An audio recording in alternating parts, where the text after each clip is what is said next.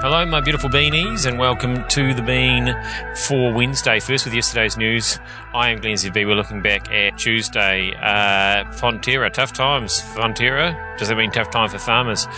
Um, some explosive tattoo news to finish the pod with. But first up, uh, you know, that census that everybody thought was completely screwed. Yeah, it was. Is this all uh, Liz MacPherson's fault?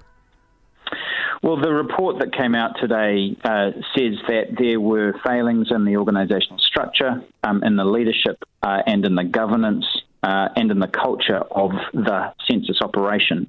Um, and Liz has taken accountability for the fact that those things occurred in her organisation on her watch. How much responsibility should you take, do you think?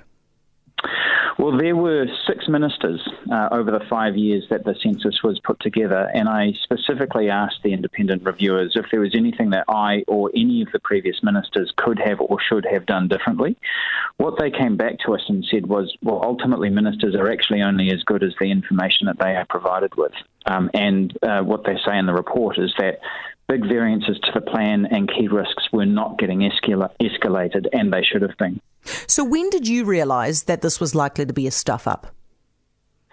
Well, I mean, it kind of dripped out over over time. So we started to get a sense in the weeks following the census day itself that the response rate wasn't as good as it should have been, uh, and uh, StatsNZ started redeploying resources to try and drum that up. Um, but it wasn't until June when it was sort of, you know, they'd kind of gone to the end of that of that period where they were outdoor knocking. So, that so, they, so, Minister, they basically finalised it. All those news stories in the lead up to the census, where people were saying we haven't got our census forms, they're not arriving. You didn't hear any of that. You didn't read any of those news stories. Oh, I read the news stories. So that gave you no indication that there was something wrong. Yeah, I think we all saw this coming, didn't we? Uh, even Marcus did. By the way, I just want to say something about that census. I was doing talkback on the station last year, the beginning of last year, before that census came out, and I had callers from Te Hapua to Bluff ringing up and saying what a disaster this was going to be. Everyone was saying it. No one took it seriously that it was going to be such a disaster.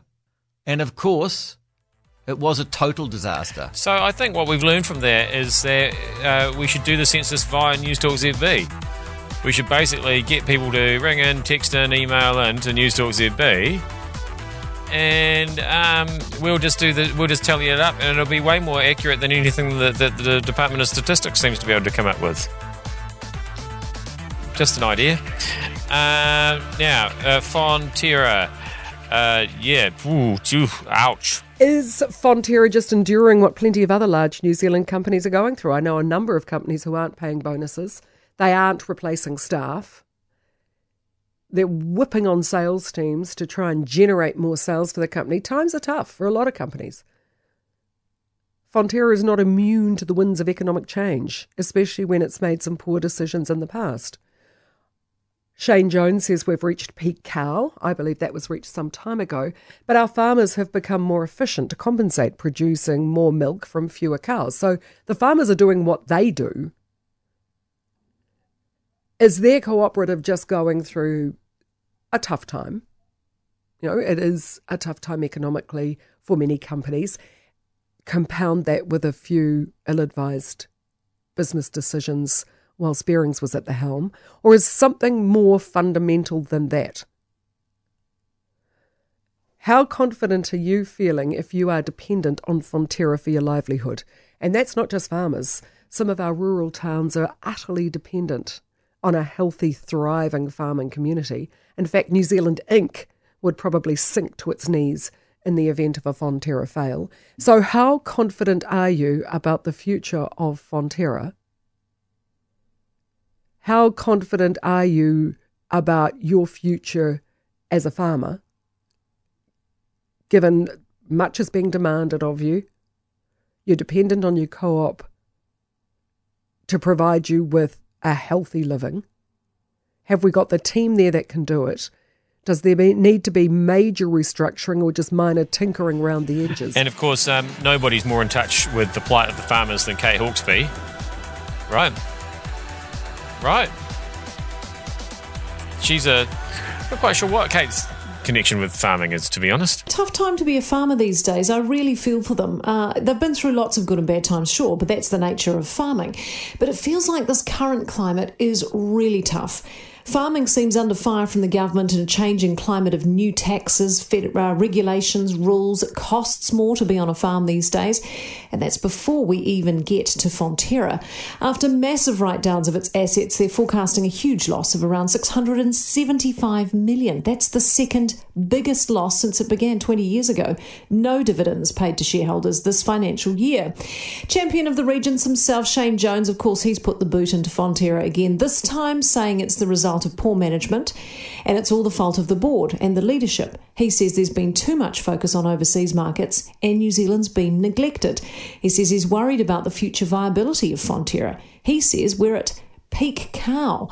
So, how much of it is the previous management? How much is bad investments? Is it the co op model? Is it just bad luck or bad judgment? Farmers, of course, are only interested in returns, and cooperatives are widely regarded as the best structure for large groups of suppliers, so why isn't it working? Fonterra will be asking itself the hard questions and, more importantly, how to move forward from here, but that doesn't help the farmers right now, does it? They're existing in a climate where there's a lot of debt, a lot of external pressure, on farm expenses are high, there are lots of new regulations and taxes to keep up with, and this Fonterra loss will only serve to knock farmer confidence further.